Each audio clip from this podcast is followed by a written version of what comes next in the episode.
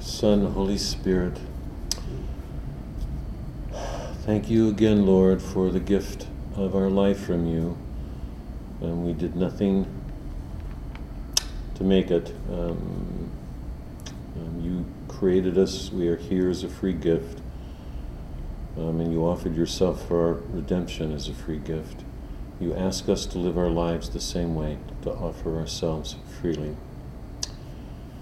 I ask a blessing on all of us to be strengthened in our efforts to do that, to offer ourselves, to bring you to the world, to make your kingdom present, particularly where it's not wanted and where it makes for difficulties, even within ourselves. Help us to love as you do. I ask a blessing for everybody, keep everybody safe over the holidays. Help everybody to have a good Advent. Let it be a time of fruitful waiting, that we learn how to wait, not just always have our own will,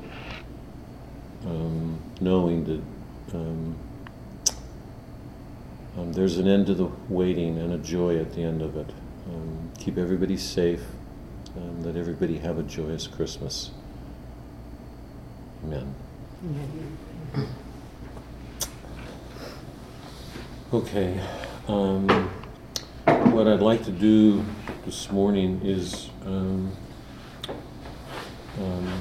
try to tie things up a little bit. I've got a couple of things that I'd like to read, but before we get to them, I want to do two things. I want to just briefly review what we've done, and then I'd like to, as quickly as I can, I'd like to just go through the last six books.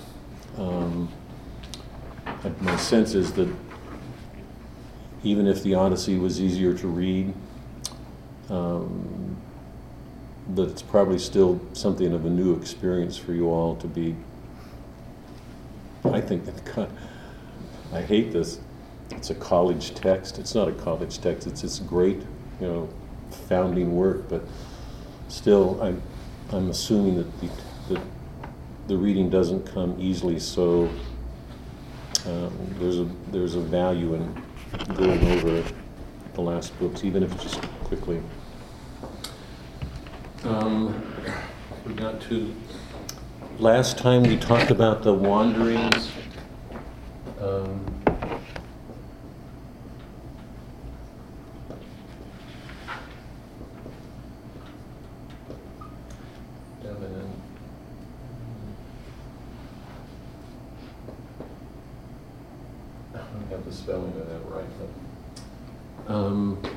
We talked about the wanderings and the fact that that they're essential in order for Odysseus to get home. That on one level, they represent his adventures, actual adventures that he had on his way home. Struggles to get home. They're offshore. They get pushed away by the winds, and they're out at sea again. He had to learn through all these experiences that there are what I'm calling the underlying archetype forms of things, that every one of the adventures revealed some underlying reality, and there's even an order to them. When he leaves Troy, he's a sacker of cities still. The next episode is the Lotus Eaters. And the logic of that, the natural logic, you've been in battle for 10 years, you want to get home, you're still violent, the first thing you do is be violent. The next thing you do confronting your violence is look for drugs, anything to forget it. I mean, how normal that would be for any soldier coming home. Most of the adventures presented us with some form of a feminine archetype. We saw in the Iliad that by and large most men are blind to the violence in their nature. They're very possessive of women. We saw that. The work is dominated by men who are trying to outdo one another, to right or wrong, and woman is at the heart of it. Paris took Helen. It starts when the father comes to ransom his daughter, and Agamemnon will get the daughter back. They're very possessive with women. The highest form of booty that men can attain is women, particularly a beautiful one. So all along we've been confronted with this seemingly natural blindness of men to the implications of their actions, the importance of women, how possessive they are, and how violent they can be. And here in the Odyssey, Homer is exploring a different aspect of underlying realities. In this case, it's largely women. So Circe and Calypso. Calypso is an image of that in woman which is immortal, perfect in its beauty. She's by the navel of the water. She's close to something divine. She offers Odysseus immortality. Circe is an image of that beauty in woman that awakens the animal in man. She turns all of men into swines. They become pigs. They're animals. So the Laestrygonian queen is a woman who is as large as a mountain. I think that's an image of a woman who's made too important and creates a culture of violence around her. When Odysseus comes, the king picks up a man and destroys him, and the armies of Laestrygones are described as picking up boulders that are larger than men and destroying Odysseus. All of his crew, all of his ships are destroyed except one. It seems to me that's an image of a culture, a whole people. The Scylla and Charybdis are feminine. The Sirens are feminine. So over and over and over again, he is continuously having to deal either directly with the power of a woman or their effects on men. And it seems to me there's a great truth to it. If we look at our culture today, you know, if you look at advertising, most of the things are presented in terms of beauty. And the central representative, the central sign of that beauty is generally woman, whether she's presented sexually or through cosmetics or on a car, you know, it doesn't matter. That's as clear an indication to me as I know that there's a transcendent element, that in some ways women image the beauty of God, that beauty is revealed in the beauty of a woman, her face, her body, and the power that has over men. Odysseus has got to come to terms with that power if he's going to come home. And we see it at home. The home is being ravaged by 100 suitors. We have to ask why 100. Clearly, that's an allegorical figure. It means something more than just 100 suitors. So the home is being thrown into chaos around a woman. So we cannot look past that fact. If the Iliad is about men at war, the Odyssey is about a world in which woman is at the center of it and the remarkable power that she has, and all that Odysseus has to come to terms with if he's to get home. So we went through those. We talked about the land of the dead. He encounters Achilles, who says, I'd rather be thrall to a farmer than king of the land of the dead. This is the man who is the most glorious figure in the Iliad, the great hero who stood above his city at the end. We don't see a city destroyed. We see this extraordinary figure defeating Hector and fully alive. We know that Achilles is killed. Homer doesn't show us that. I think that's purposeful because he's showing this remarkable figure, sort of larger than life and almost larger than a city, with this whole question of kleos and honor and what it means for the human soul. The men have very little good to say about women. Agamemnon was treacherously killed. I can't remember his words for... It was bad. Here, I'll go back. Well, I've got it here somewhere, but anyway, they have no good to say. And when Odysseus encounters the queens, he keeps getting these descriptions of their homes and their estates, and sometimes their children. None of them mention their husbands. And I read that passage at the beginning of Book 15, first page of Book 15, when Athena goes to get Telemachus and tells him to go home, to get back to Ithaca, put things in order. And she says, women don't remember their husbands, they forget their husbands. So we know from the afterlife that we as Catholics understand that there's a fall, and that the fallen settled that sexual relationship between Adam and Eve. So what was once this relationship of, what's the word, accord, harmony, peace, of mutual love, reciprocal love, affection, man and woman at peace, that one of the effects of the fall are these disorders between the sexes. They were buried, they were at the center of the Iliad, they're at the center of this book. Remember, we opened the book at Pylos and Sparta and Ithaca, and all three of those homes were in disarray. Nestor makes almost no room, none that I can see of for his wife. All he can do is talk about his past deeds. And Menelaus and Helen live in this gloom. The past sort of hangs over them, and Helen's answer to that is, take this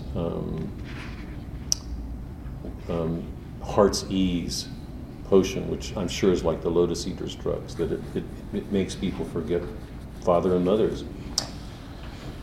Thrinacia was the last episode, and I do want to speak about this today. We didn't talk about it last week.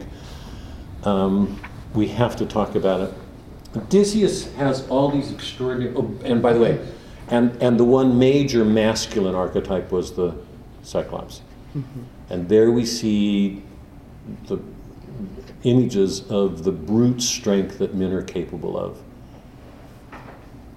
When the appetites are fed. I gave you the image of the soul, Plato's image of the soul with the appetites, right, the mm-hmm. different forms, and what rules in the human soul.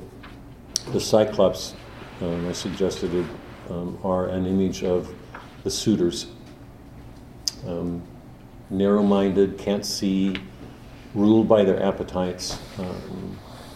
So the human soul and the archetypes of reality were all laid bare, and I think we're meant to see that this is not a modern work in which we're shown a man reflecting on the world. This is an action. This is a world of action. So we don't see Odysseus reflecting on any of these, but the fact that he tells the story should suggest to us that he's stepped back from them, he's looking at them, he gives us all these visible images of all these invisible realities. He's come to see the underlying causes of things, and he's ready to go home. And one of the crucial things he had to do was go to the land of the dead. He had to step outside of our world to look at our world from a perspective of final ends, what things become. And that's where we learn what happens to men and women. That's what they did. That's their final end. So we know that's the way they lived. Men and women did not come together. They don't even know each other, except in negative ways in hell. So that's a clear indication of the way they lived here. So if he's going to come home, he can't go home without learning from his experiences.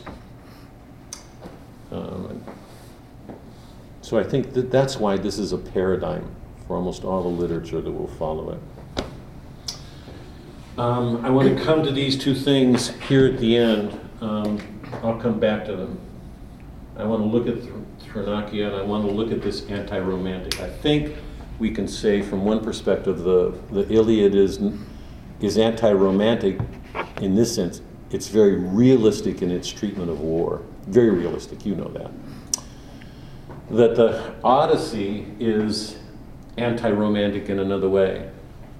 It's a critique of all those things that happen as a result of giving into our appetites and exaggerating things, making too much of them, wanting too much of things, desiring, letting the appetites go. The whole force of the Odyssey is towards moderation. Remember, I gave you those schemes, didn't I? Mm-hmm. Scary and the Cyclops and Ithaca.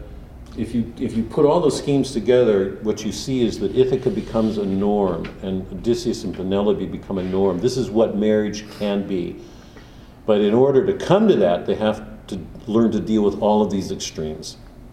So the whole force of the Odyssey is towards anti-romantic, anti-excessive, towards moderation, restraint, the virtues like that.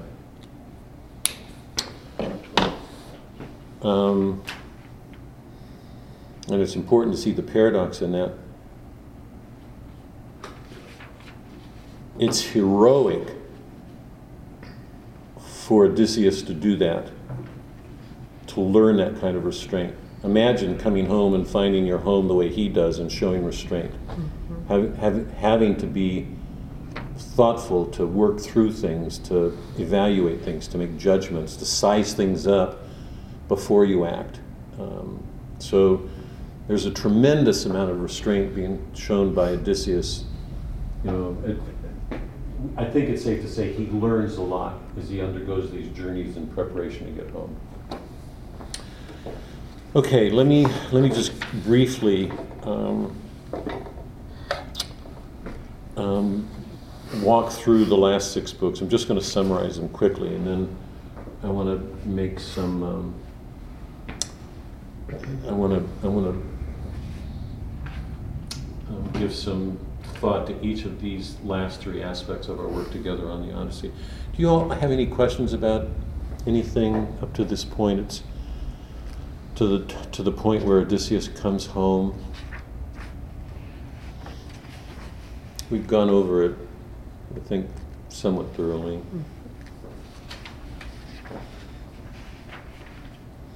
If I don't know that I emphasize this enough, but if we learn about how possessive men are of women in the Iliad, that women are seen as objects, I think it's safe to that one of the fundamental truths that we come away from the Odyssey with is the possessiveness of women. It's a different form. Circe and Calypso don't want to let Odysseus go, and they want control over him, and he's under their influence for 9 of the 9.5 years that he's away. So if you put all those adventures together, what we're looking at, you know, is that the feminine soul presents something as dangerous to man as man does to woman. That man and woman are under the effects of the fall. And I mean, I think it's really important to see that, because if we don't give it its full force, we will take away from what Odysseus and Penelope come to at the end, what a man and woman can come to in learning to deal with these things. And I don't think that's a romantic, idealized thing. Homer's too much of a realist. He's showing exactly the cost of it. It is hard, hard to come together. And we know that from our own faith. It's hard to love, or there wouldn't have been a crucifixion. You can put that down as one of the wages like Christ before we get there. Okay, let me summarize these last six books. Book 13, Odysseus arrives home. I want to look at this because it really is important. Turn to 205.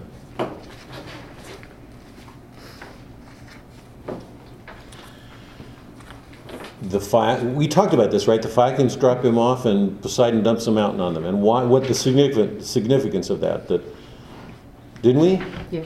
The Phaeacians are an image of the modern technological city. Right. Their ships go across the sea like the thoughts of men. It's exactly like computers. That's what computers do. It's the thoughts of humans, unimpeded by matter. Matter's not in the way. We can go on the computer and suddenly we're in India, or in, what was your class called? The search engine optimization. God. There you go. Is there anything more unpoetic than search engine optimization? That's the efficiency of human thought, unimpeded by matter. By the way, that's angelic. It's a denial of the incarnation in humans. The true thought we can transcend. The great glory of Christianity is that Christ reaffirms the importance of matter. He glorified it by entering into it, taking it on. For humans to be angelic, Gnostic, is a denial of the glory of the body, one of the things that God gave us in our creation in making us humans. So the Phaeacians have a mountain dumped on their ship. It's the way of showing that they can't master nature, that there's a hubris in attempting to do that. The first response after that is they tell each other to be more prayerful. So they, remember, the Cyclops are wounded, the Phaeacians are wounded. Wherever Odysseus goes, he brings pain. He's a reminder that there are norms in nature. You have to be careful. The divine is there.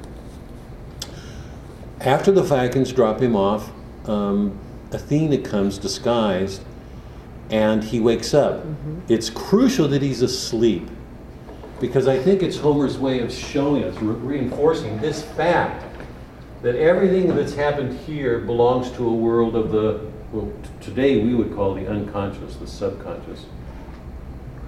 He arrives asleep. When Dante passes into the Inferno in the Divine Comedy, he will be asleep. He'll be unconscious, because he's entering that world, that deeper interior world that's so obscure to us. When he awakes, he's met by Athena, bottom of page 204, top of 205. And he says this to, I heard the name of Ithaca when I was in wide, sorry, I can't read well with this. I heard that name of Ithaca. Crete. Far away across the sea, now I myself have come here with these goods that you see, but leaving as much again to my children. I have fled in exile, because I killed the son of Eumaeus, a man swift of foot, who in wide creeks surpassed all other men for speed of his feet. I killed him because he tried to deprive me of all my share in the plunder.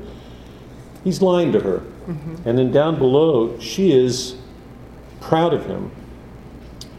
Down below, the goddess great Athena smiled and stroked him with her hand and took on the shape of a woman with both beautiful and tall. It would be a sharp one and a stealthy one who would ever get past you in my contriving, even if it were a god against you. He would, you know Odysseus, he always struggles to be resourceful, even if it's a god that's around helping. Why does he lie to her? And why does she praise him? We're told lying's not good, we shouldn't lie. Are we, as Catholics, are we at odds with the classical world on this? Well, the gods of the Greek world were, I mean, they lied and did all the things that the fallen humans do pretty much. I don't know, maybe she admired him for his shrewdness. Well, what's the shrewdness here? If he's being shrewd how and why? Because he's come back and he's trying to conceal himself because he's trying to figure out what's going on at home. I think there's an underlying, I mean, he knows he's back, mm-hmm. but he's trying to figure out what the plan is, how he's going to get. Mm-hmm. Mm-hmm. And so he doesn't want to give away his identity to anybody until he figures out what he's going to do. Mm-hmm. And he doesn't know her. He doesn't recognize her, mm-hmm. right? He doesn't know it's Athena. I think there's also, yes, that, because this is the beginning of the disguise. She knows him. He doesn't know it's her. He's got all those possessions, all the booty that the Phaeacians had given. He says, I killed a man who was swift of foot. So even if somebody's fast, they're not going to outrun me. Right. Don't you see what he's doing? Mm-hmm. He's warning her off. We've just left the Iliad, and one of the things that we should be taking away from that Iliad is that people do the larger part of what they do for booty, for possessions. Are things any different in our world? Most people spend their lives trying to acquire things. And if they can't get them legitimately, they will do it illegally. They will commit crimes to get things. So Odysseus is a realist. He knows that people take things, that there's evil in the world. We will learn shortly that Eumaeus, the swineherd, was sold into captivity. He was the heir of a king. He was going to be a king. He was sold like people are, like children today in slave trade. in sex trafficking. Right. The world uses, people in the world want things. The appetites are the most driving force everywhere in this. The ravenous belly, people want, they grab, they take. And they take humans. So it seems to me pretty clear that he's being realistic in trying to warn this person off not to mess with him. Mm-hmm. That even somebody who was supposed to be really fast couldn't escape him. I mean, I sometimes think if you were walking down a dark street and suddenly got confronted, accosted by somebody, would anybody of us have the wherewithal to create a fictional story that would do something to warn these people off? Mm-hmm. Or would we just get killed? The thing about Odysseus is that he's always shrewd. He takes responsibility for evil. He's always dealing with it. Here he does here. The first thing that he does when he gets home is that he shows he's on guard. He's doing what he should do to take responsibility. He's got all these possessions, so this stranger better not mess with him. And obviously, to show her appreciation for what he's doing, Athena expresses her pleasure in him. When he comes home, he meets Eumaeus, the swineherd. In book 15, Athena comes to Telemachus, tells him to go home. When we get back to Ithaca, we get the story of the backstory of Eumaeus, that he was the son of a king. He would have been king. And here's again the treachery of women in book. What page is that?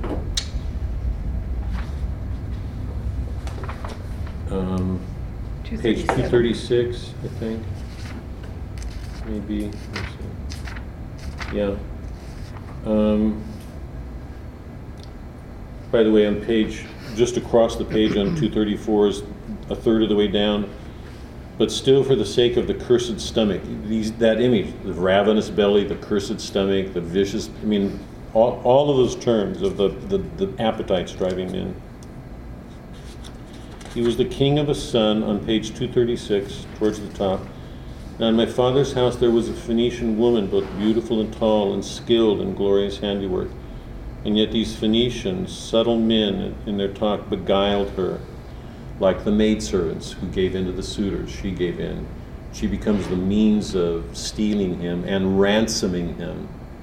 The ransoming that was so much a part of the Iliad world is over, has its part here.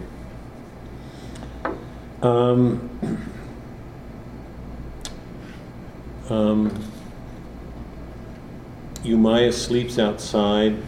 It's a sign of, think about this. I mean, Homer knows exactly what he's doing. Here's a man who was born into a position that would have made him a king. He's a swineherd. Odysseus comes home. At this point, he doesn't know this is his master, and he gives up his bed and sleeps outside so that Odysseus can sleep there. So he's a man of deep humility. He's a loyal servant.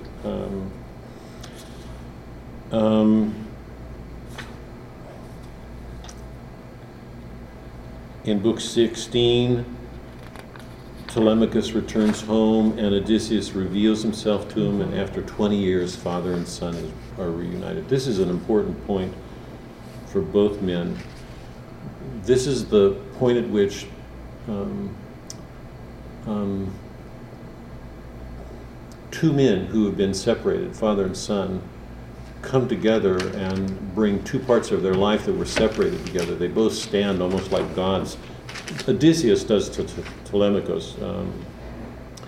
And they begin to make plans to deal with the suitor. So this is the beginning of, or actually this is in some sense moving towards the fulfillment of all that Telemachus began when he set out in search of his father. Mm-hmm. He's about ready to take on the suitors with his dad. They will kill them all. So he is stepping into his manhood. He's beginning to do things to play his part in bringing order to the home.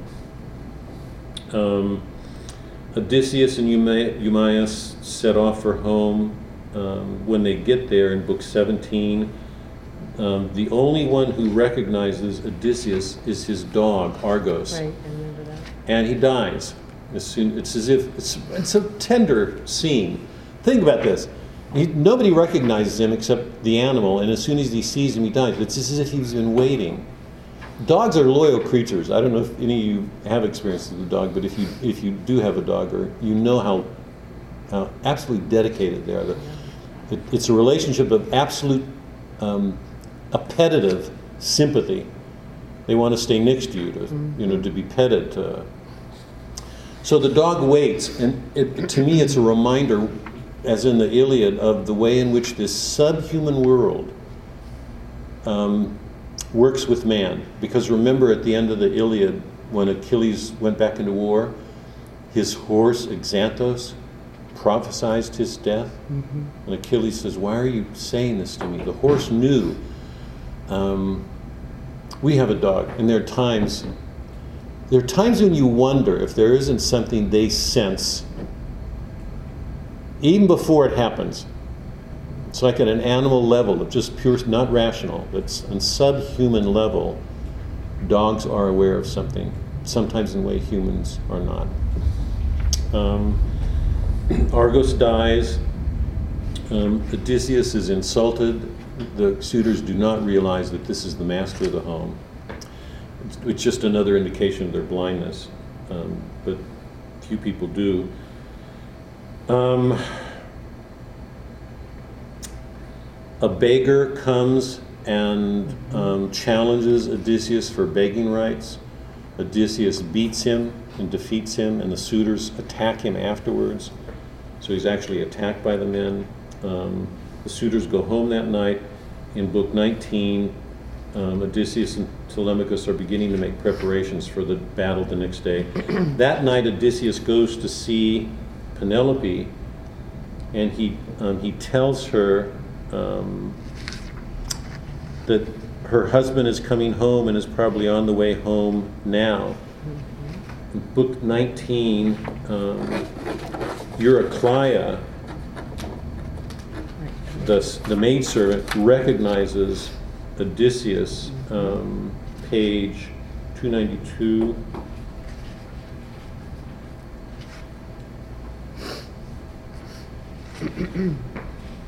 Yeah.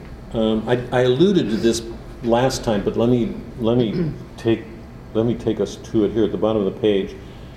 Penelope doesn't recognize her own husband. Interesting, the significance of that. But at the bottom of the page, she tells Eurycleia to bathe this guest. It's one of the rites of hospitality.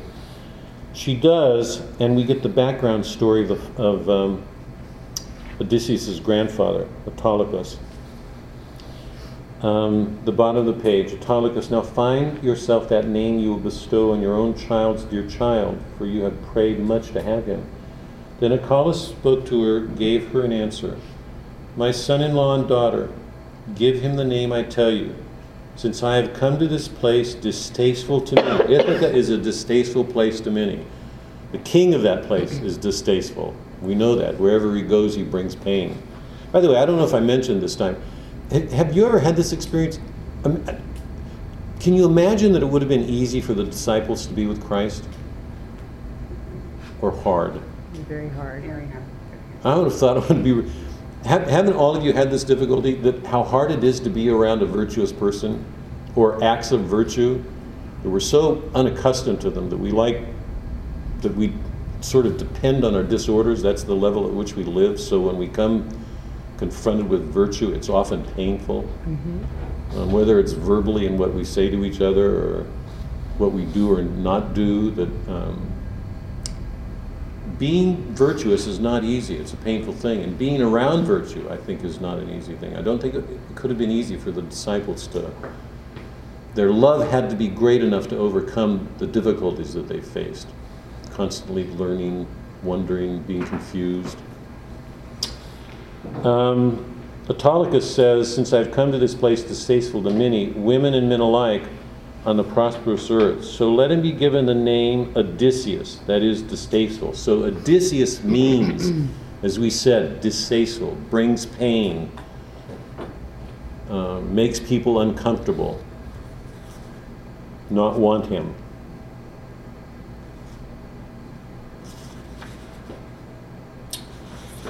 On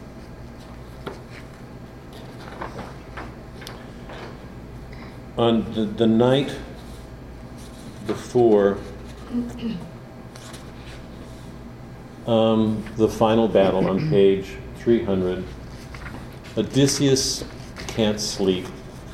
On page 298, the bottom, he struck himself in the chest and spoke to his heart and scolded it. Bear up, my heart, you have had worse to endure before this, on the day when the irresistible Cyclops ate up my strong companion. I think we're taken back to that image because he's going to be facing the Cyclops again. Mm-hmm. They ate his companions. The suitors have been doing that, and we're going to see exactly why in the next page. It's a sleepless night for him at the bottom of 300. Father Zeus, if willing you gods led me over wet and dry to my land after giving too much affliction, let one of the waking people send me an omen from inside the house. He's asking for an omen. Asking for an omen. What does Zeus do? Thunder. So he spoke in prayer, and Zeus of the councils heard him. The gods listen to men.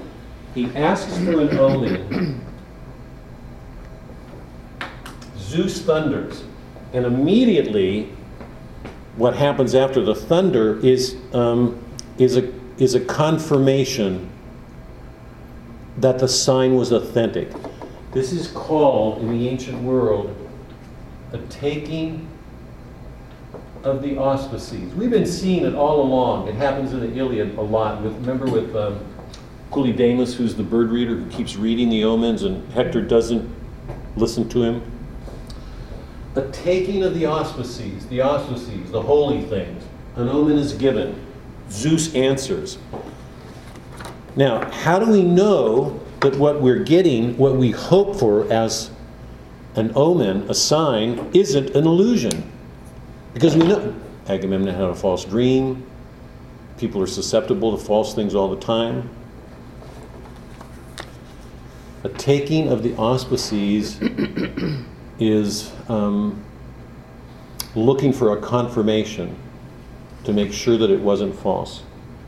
Immediately he sent thunder from shining Olympus. High above the clouds, and noble Odysseus was happy. And from the house a mill woman sent him an omen. She was nearby where the shepherd of the host had set up his handmills, and there 12 women, and all had been bending to grind the wheat and the barley flour, men's marrow. The others, since they had finished grinding their wheat by now, were sleeping, but this one had not ended her work, and she was the weakest. She stopped the mill and spoke aloud, a sign for her master. Father Zeus, you who are Lord of the gods and people, now you have thundered loud from the starry sky. Although there is no cloud, you show this forth a portent for someone. Grant now also for wretched me this prayer that I make you. On this day, let the suitors take for the last and latest time their desirable feasting in the halls of Odysseus. For it is they who have broken my knees with heart-sore labor. As I grind the meal from them, let there be their final feasting. What have the suitors been doing? Grinding up human beings, exactly like the Cyclops. These 12 women, what have they been doing for the last X number of years while the suitors have been eating? The suitors are freeloaders. They're the kind of people who take advantage of other people and who beat them down. So here's one of the clearest images of the effects of the appetites, just as we saw in the cave with the Cyclops eating Odysseus's men. That was a literal image of it. Here we see it in reality. These people have been beaten up, ground down. And here's this one woman exhausted, still doing her work. So these damn suitors can eat? Makes me mad. I think you can tell. What's the taking of the auspices? Odysseus asks for an omen. Zeus gives one. He answers. And then it's confirmed. Odysseus hears this woman speaking from the mill, saying, let this be the last day. So Odysseus knows. It happened everywhere in the Iliad. It's going to happen here. It's going to happen in major ways in Virgil, major ways that are going to lead to the founding of Rome. So the taking of the auspices is not a small thing. What does the church do when somebody says a miracle occurred? They take the auspices. They have to look into these things to confirm them, because they know the religious imagination can be off the chart. People can imagine all sorts of things. The church is very slow. They have to be, because these things are so dangerous. Right? They do it with miracles, they do it with saints. So this thing, taking the auspices, is not new. It wasn't invented by the church. It was there before. It's there in the natural order. In Book 21, Penelope sets up the bow contest.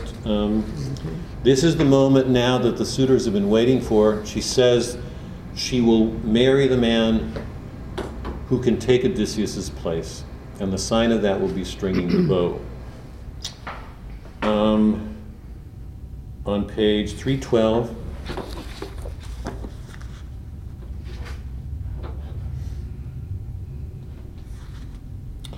towards the bottom, all the suitors try and fail, which indicates none of them is capable of taking Odysseus's place.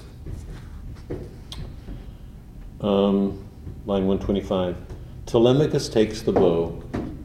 3 times he made it vibrate, straining to bend it, and 3 times he gave over the effort, yet in his heart was hopeful of hooking the string to the bow and sending the shaft through the iron, because he had to send it through these irons to show that he was not only strong, but artful, capable of using it well. Think about that. It's not just power, it's a combination of power and art. That he has to have the ability to use this thing well.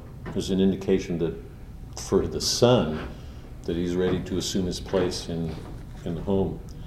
And now pulling up, I can't tell you how much I want kids to, kids do not get this today. And they if they should be getting anything, they should be getting what this, you know, what we're doing here, because of the help that it would give them growing up to learn these things. How many kids are being taught that it's important to be able to string a bow, but more importantly, to use it well, to know when to put it down, to know how to use it. And now pulling the bow for the 4th time, he would have strung it, but Odysseus stopped him, though he was eager, making a signal with his head. Odysseus takes it over, and so we know by this fact that Telemachus has reached his manhood. Right. That he can stand with his father in dealing with this evil. Why does Odysseus take it? I think for obvious reasons, because he's taking control, because when he strings it, we know what he's going to do. He's going to take out the suitors. So he's the king returning, and he takes the bow and strings it, and the battle begins. Who's the first 2 people he takes out? You should know. No, it's the Antinous. Antinous and Eurymachus, they're the 2 leaders, right? If you're going after somebody, who do you want to take out first? You go to the leaders, because if you cut them out, it will weaken everybody else. So he knows exactly what he's doing. After killing the suitors, he presents himself to Penelope on 339.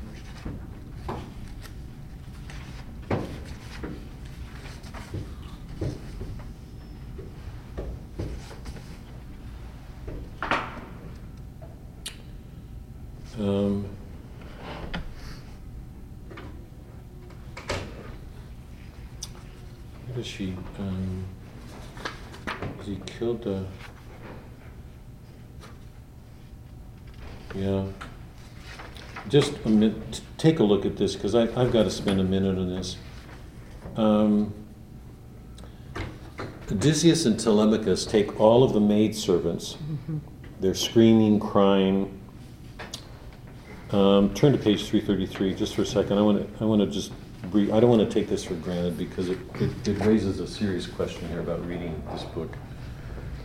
They take all of the maidservants, middle of the page, 333, but the sleep given them was hateful, so their heads were all in a line.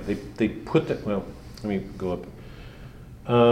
They took these strings, these cords, and strung them across the room, and then placed their heads in them. So their heads were all in a line, and each had a neck caught fast in a noose.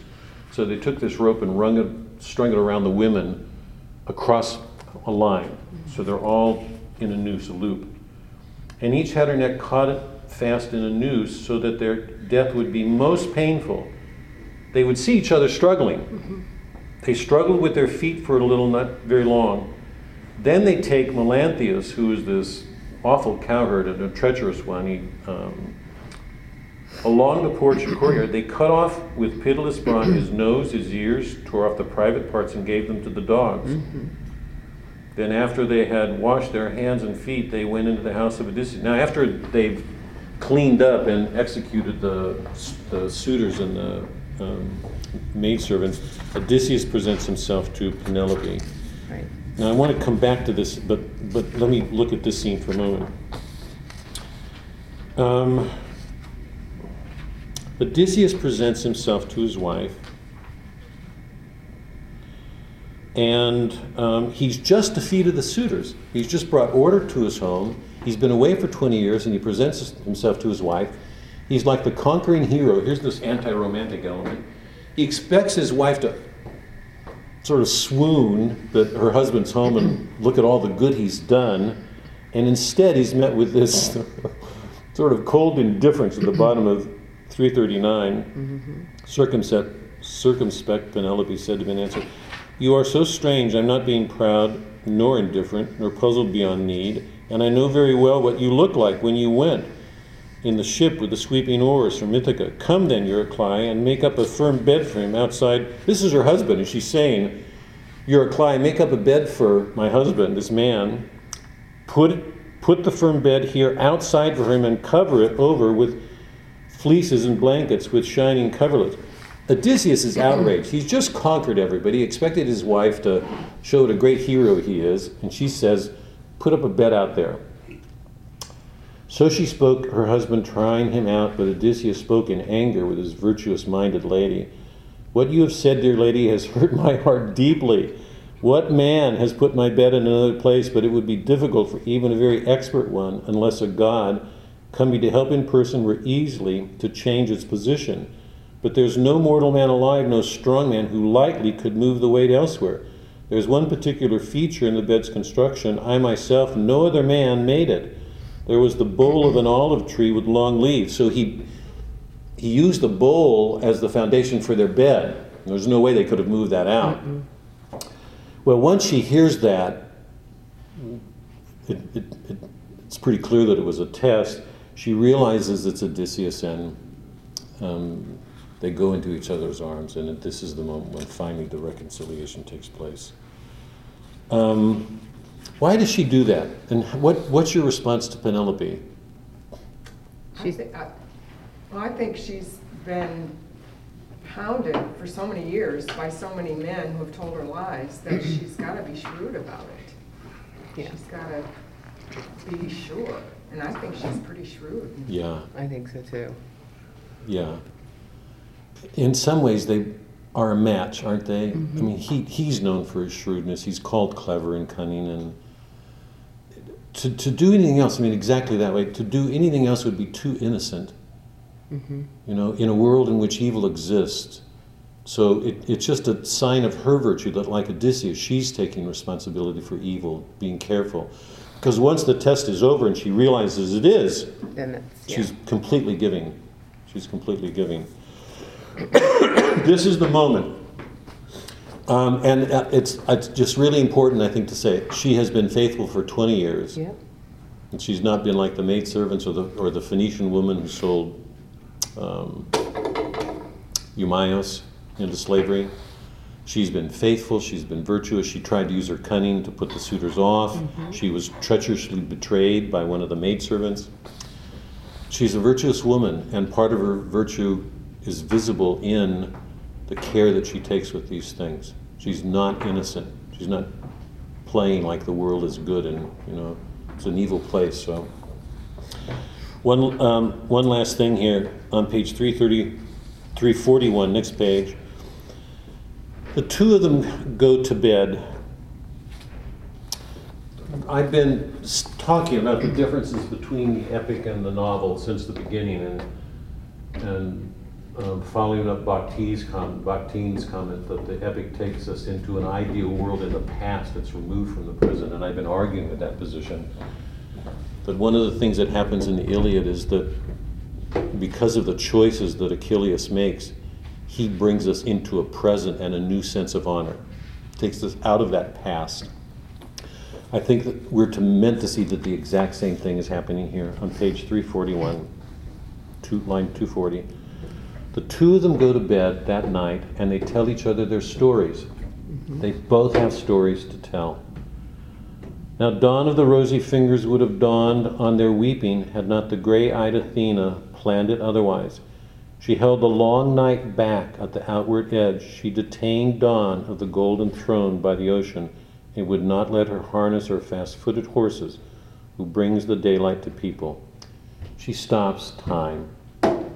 This is a timeless moment. So think about this. We've been shown all of these various archetypes of both men and women. We've seen archetypes of reality. Scylla and Charybdis is a reality archetype.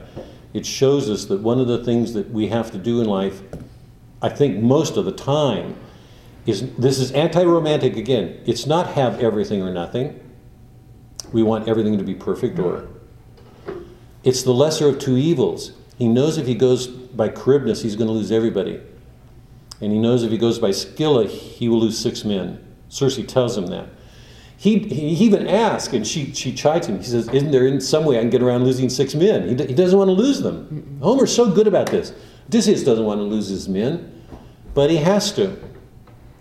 So, lesser of two evils. There are moments like that that he faces when he comes home, where he has to choose the lesser of two evils, not get what he wants. The Phaeacian, or the Laestrygonian queen is a reality. It's a culture of violence surrounding a woman. So he's had to deal with all of these archetypes, male and female, to get home. We saw in the beginning, in the Telemachus, the Telemachi, Pylos and Sparta. In both marriages, the husband and wife were living in the past. So for the most part, we suppose that most people don't leave their wombs. They don't escape them. They don't get out of them. They're borne down by them.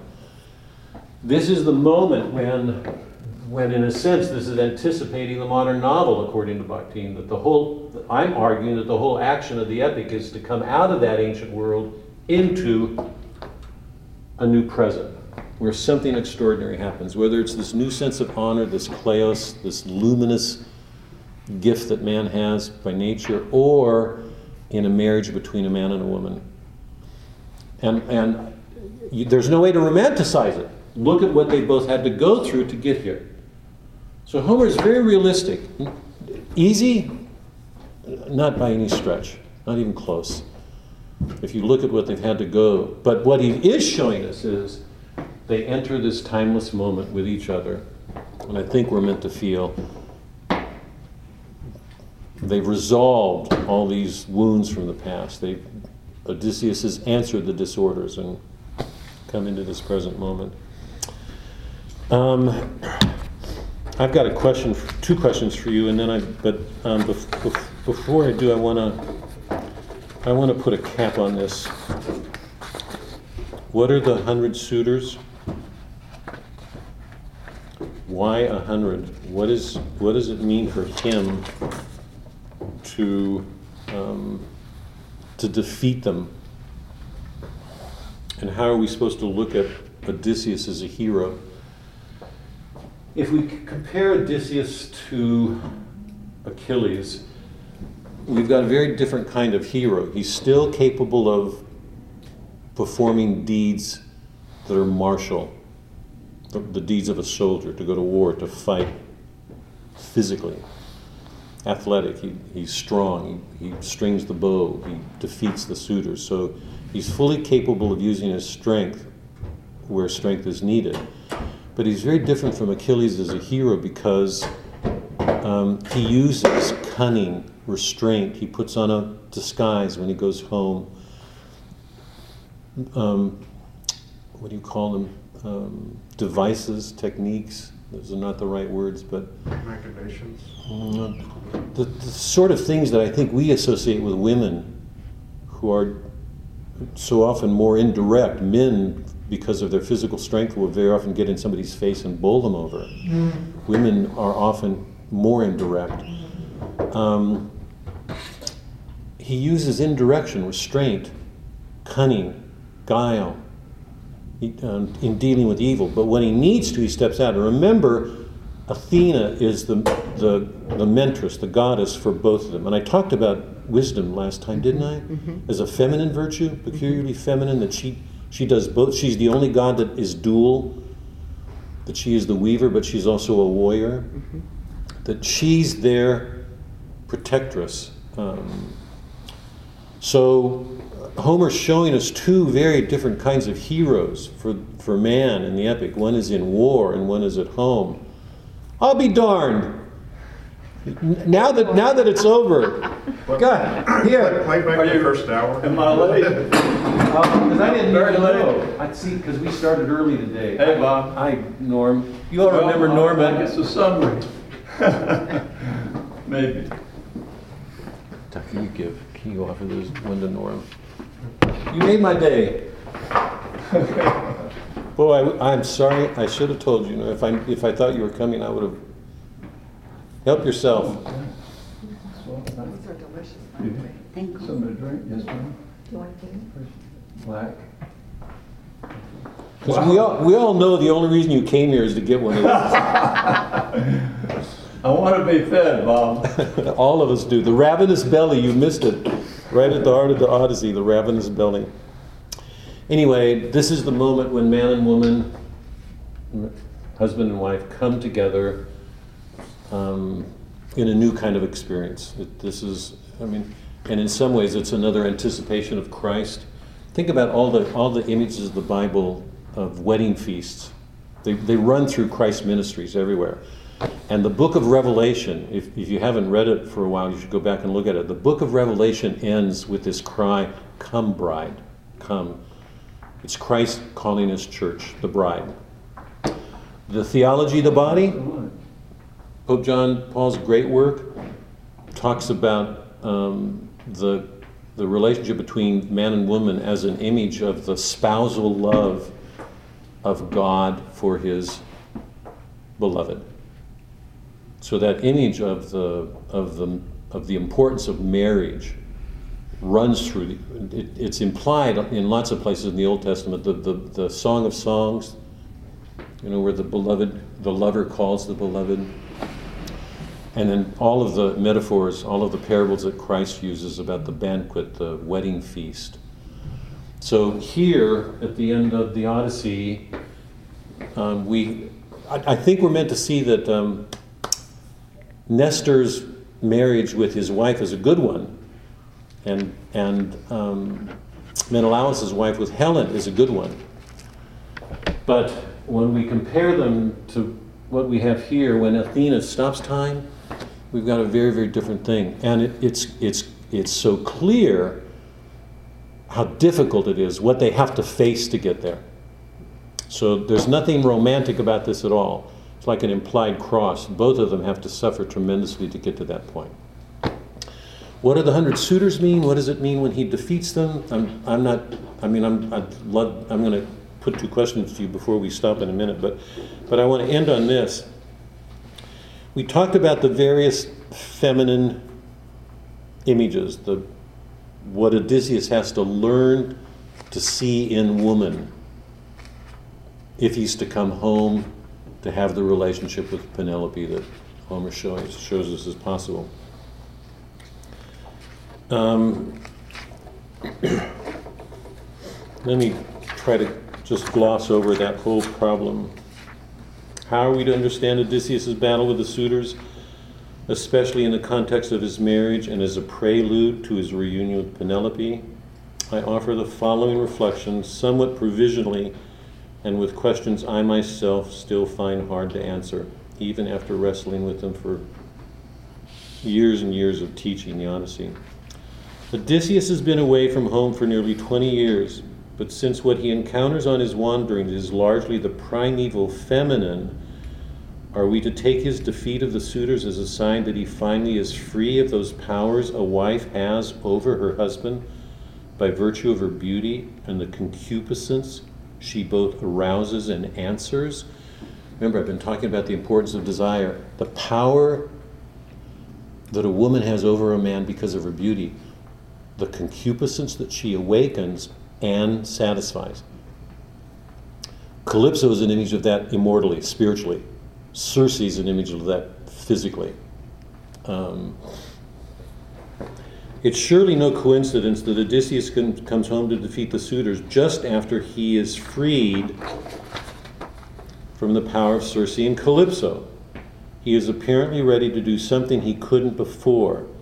If this is the case, are all the suitors at an allegorical level images of what he has to overcome in himself, all that is aroused by Penelope as a woman in order to bring order to his home? And I don't mean just for him as her husband, I mean for everybody, like the Laestrygonian queen, because remember, she's surrounded by a culture of violence. If you look at Hollywood celebrities, particularly the women, I mean, and imagine the culture around them. I think you can imagine what Homer's seen in this. What is he facing at home because of Penelope? Is it really possible to understand his struggles without linking her with the feminine figures of the wanderings? What aspects of the feminine do they image? The enormous Laestrygonian queen seems to be an image of inordinate power or influence in her home. Helen has that power. Mm-hmm. In one sense, it seems to me the Laestrygonian queen is an image of Helen. The whole war was fought over her. There's this enormous culture of violence around her. What's going on in Penelope? She's surrounded by 100 suitors. Can there be any doubt about the power that she wields in that home with her beauty? There's violence surrounding her, potential violence everywhere.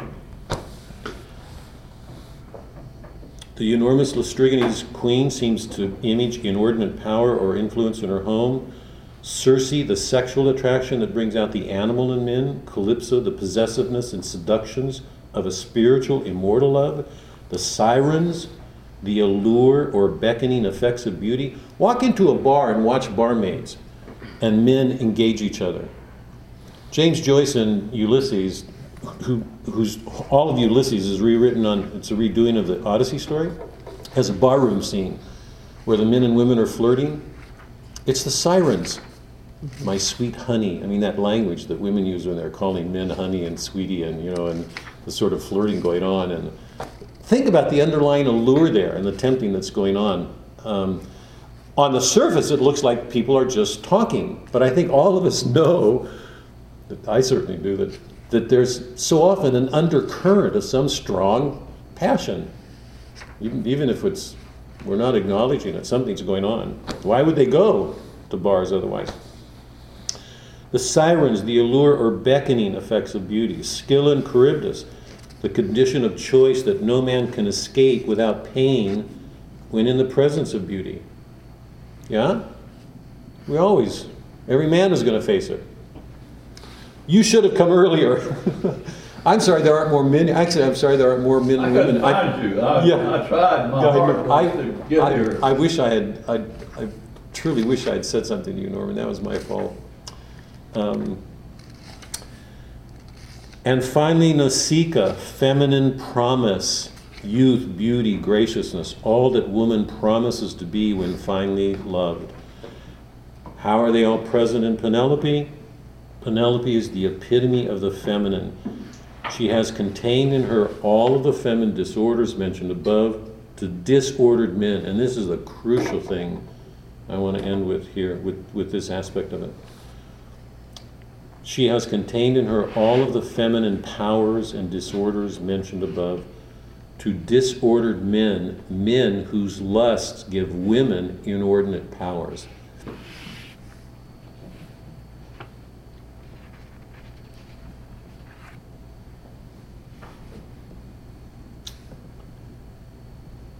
Men whose lusts give women inordinate powers. Where do their powers come from? From the men that give it to them. Dante is going to show this in a remarkable way. I mean, this is going to be Christianity now. Dante, by the way, one of the central episode in the whole of the Divine Comedy is the siren episode, where the siren is going to entrance Dante and bring him to her. Virgil's going to try to wake Dante up and can't. Lucia has to come from heaven.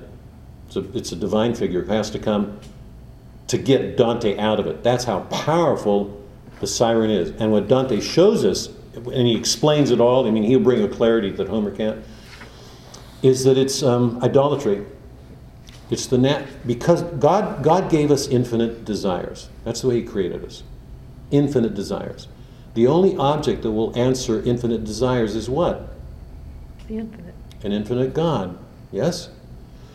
When we turn infinite desires away from God, what do? We want things too much. Yes? Mm-hmm. We turn inordinate desires, infinite desires, which will never be quieted until, St. Augustine, my heart is restless until I rest in thee. It's only when we're in the presence of God that those infinite desires will be quieted. Meanwhile, we have to struggle because what we do is turn infinite desires towards the world. We want things too much. What's that called? Idolatry. We make things greater than they are. So Dante's going to lay all of this bare, that because we want something, and what happens once we get it? We want more. Or we get disillusioned, we turn away from it, you know, because it doesn't answer it, an infinite desire. She has contained in her all of the feminine disorders and powers mentioned above to disordered men whose lusts give women inordinate power. And here's the crux of it. They are present in conspicuous ways in Clytemnestra and Helen. To the suitors, as an image of feminine beauty and sexuality, Penelope is an overpowering temptation, an object to be used to gratify their lust as well as their cravings for power. They want to take Odysseus' place to be king. They have possessions, power. Anything different in the modern world? I don't know it. To them as lawless men, and here it is, to them as lawless men, she is death. What happens to them? Killed. To Odysseus, the virtuous man who has learned restraint, she is beautiful, faithful, pious, modest, wise, clever, respected, and loved. She is a trial to him for 20 years, helper, temptress, goal. She is finally fulfillment at the very end. Let me read that again. Can I? Mm-hmm.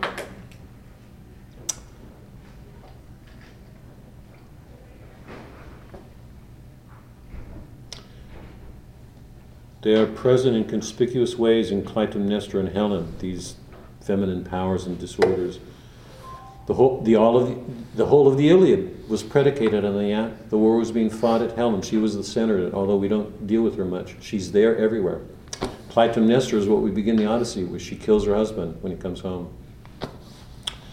To the suitors is an image of feminine beauty and sexuality. Penelope is an overpowering temptation, an object to be used to gratify their lust as well as their cravings for power. To them as lawless men, she is death. To Odysseus, the virtuous man who has learned restraint, she is beautiful, faithful, pious, modest, wise, clever, respected, and loved.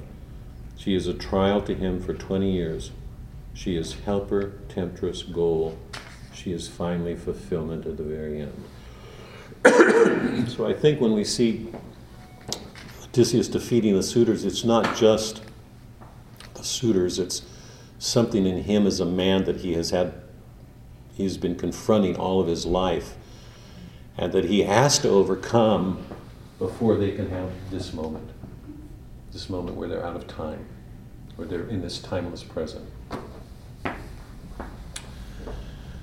Now let me stop, because I should have covered this earlier but didn't, but I wanted. Why did all of Odysseus' adventures come to Rome, crash on the rocks of Thrinacia?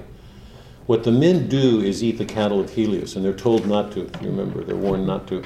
Circe tells Odysseus, when he goes there, to be sure not to eat them. He tells the men, don't eat the cattle. And one of his men says, It would be better to die at sea than to die starving. They eat the cattle, they die. They set out and the ship crashes. Why talk about anti-romantic, why do all of these adventures with all these violent creatures, the Laestrygonian queen, the Cyclops, why do all of these adventures culminate in an adventure where men are destroyed because they eat? Any thoughts on that? It's such an ordinary thing. Although we've been getting warning, the ravenous belly, the treacherous belly, It goes back to your appetite, does it not? To the whole... They're... Overpowering, for sure. Right.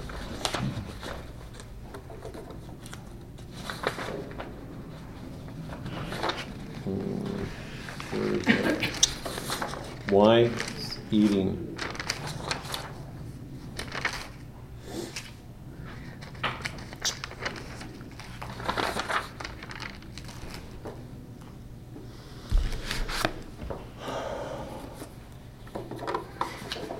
Because they're focused on the physical and the body and not the noble or the higher themes. That's what I was trying to say.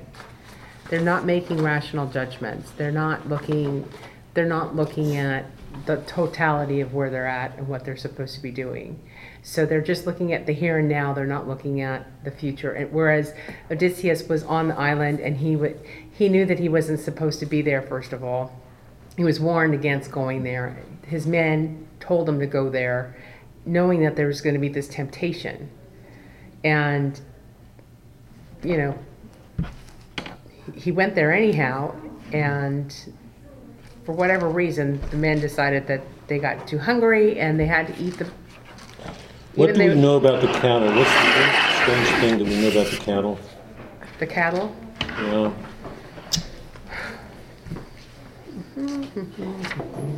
Sacred? They were sacred. Yeah, they were sacred. What was their nature? They were, Bev. They were sacred. What?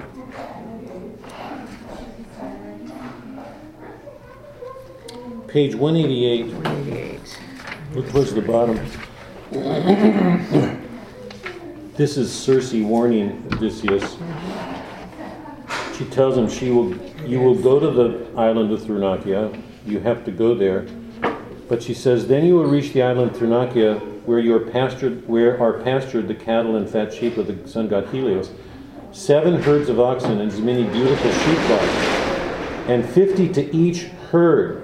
There is no giving birth among them, right, nor do they die away, and their shepherdesses are gods. Mm-hmm. These are not. Remember the poem "Tiger, Tiger, Burning Bright"? Mm-hmm. Remember that? Yep. But I said that was not a tiger, it's the archetype in God's mind. These are not cattle as we know them. These are the archetypes. So what's the problem? What's Homer showing us here? It's an ordinary act, eating. He's eating the cattle and they can't come back. I mean, they're gone. I don't even know what it means for him. These cattle are not of generation. They're not of the world of generation. They never die out. If anything, they're like Blake's tiger. These are the immortal forms, the archetypes of cattle. So my assumption is that if they're eating, however we'd understand that, what we're seeing is an act of presumption or blasphemy. Yes. That the Indians have the sense about cattle. We don't, but with the Eucharist, we believe that Christ is in the Eucharist. We actually take him physically into us. That we eat to live. It sustains us. The danger for us is that we can approach eating as a presumption. We take it for granted. But like all other things, it has a divine origin, a divine source. Where does all food come from? We did nothing we prepare it, we work it, but all things on earth are a gift. I think what Homer's showing us is that what leads to the death of his companions is this horrible presumption that they take things for granted. And the most basic, because they're the ones that are most easily taken for granted. We eat food all the time. So in every way, Odysseus is learning to not be presumptuous, to take care that things mean more than they seem, and that the most ordinary things mean far more than we often realize. As Catholics, we should, it seems to me there should be a particularly keen sensitivity to this, because we believe that Christ is in the Eucharist. Taste and see. That's the line from the Old Testament. Taste and see. He himself said, unless you taste of this, you will have nothing to do with me. So that eating is right at the heart of our life. Without it, we die. But the crucial thing here, the last adventure, the one that leads to their ruin, is eating. And I don't think that's an accident. I think Homer's pointing up again that the most ordinary things matter. We can't take them for granted. I've got just one quick question for you. There are lots of people who are squeamish about the ending. Homer shows Odysseus and Telemachus stringing up the maidservants. Yeah. So they're kicking and dangling, and it's a grotesque image. And then maiming, castrating, right. The what's Melanthius? Yeah. By the way, another one last note about at the very end, there's an uprising again because the father of the dead suitors starts a revolt. And interesting, Delios, who is faithful to Odysseus, is the father of Melanthius, who's a betrayer, and Melantho, the woman, one of the maidservants, who's the one who lets the suitors know about the weaving. So Delius, who is faithful to Odysseus and helps him fight at the end, has two children who are unfaithful and who are killed. It's Homer's way of showing you can't protect everybody in a family. Some people in a family are going to lose it. So everywhere there's this note of a sort of harsh realism to everything that Odysseus has to come to terms with before he can come home. But the question I want to ask you is it just for him to kill the maidservants and the suitors as he does? Because the whole question of coming home is restoring order, and I think he had to.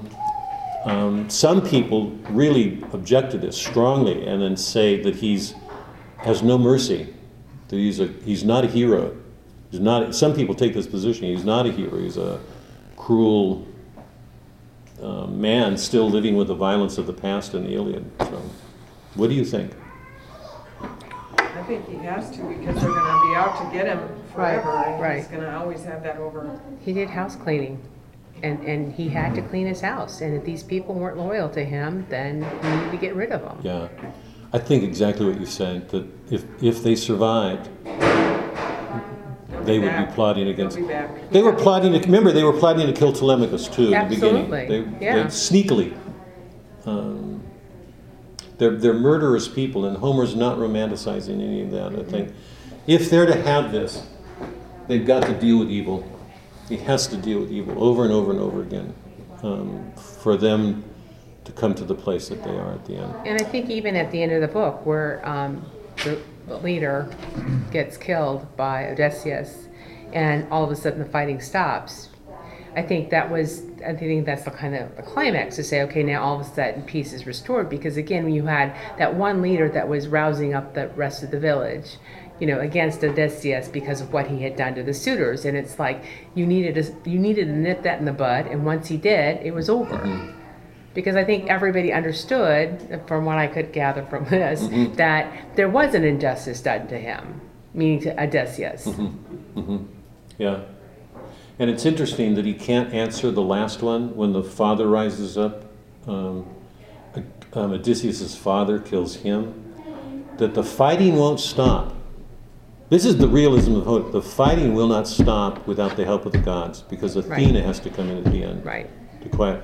That evil is so present in the world, that fighting is so much a part of what goes on. Without the help of the gods, even that fight wouldn't have been put to rest. Right. Let me just end on this note. This is the parousia. Remember, the word parousia means the second coming. It's the second coming of Christ. It's the return of the King. He will return in glory, but in judgment. He was here. He will come again in all of his glory, but in judgment. The Iliad and the Odyssey present an action to us that is resolved, all this violence, with the return of the King coming back. And I suggested the number of ways that Odysseus is like Christ. He's a norm, he's an image of a norm, the virtues, he restores justice. He makes possible this remarkable marriage between a man and a woman. So in so many ways, Homer seems to have had all these intimations of what Christ is going to bring when he comes into the world. So this is the Homeric world that we've just completed. I'll do an overview again when we meet in January. It's going to all be picked up with Virgil, all of it, and assimilated into this new adventure after the destruction of Troy, when Aeneas sets off to found a new city, and that new city will be Rome. So. Thank you. Thank you all for coming. Norm, I'm especially, I'm so sorry I didn't. Well, I tried, Bob. I know you're here. I can't tell you how glad I am to see you. But you know, you mentioned Revelation. Yeah. We're studying Revelation now, and my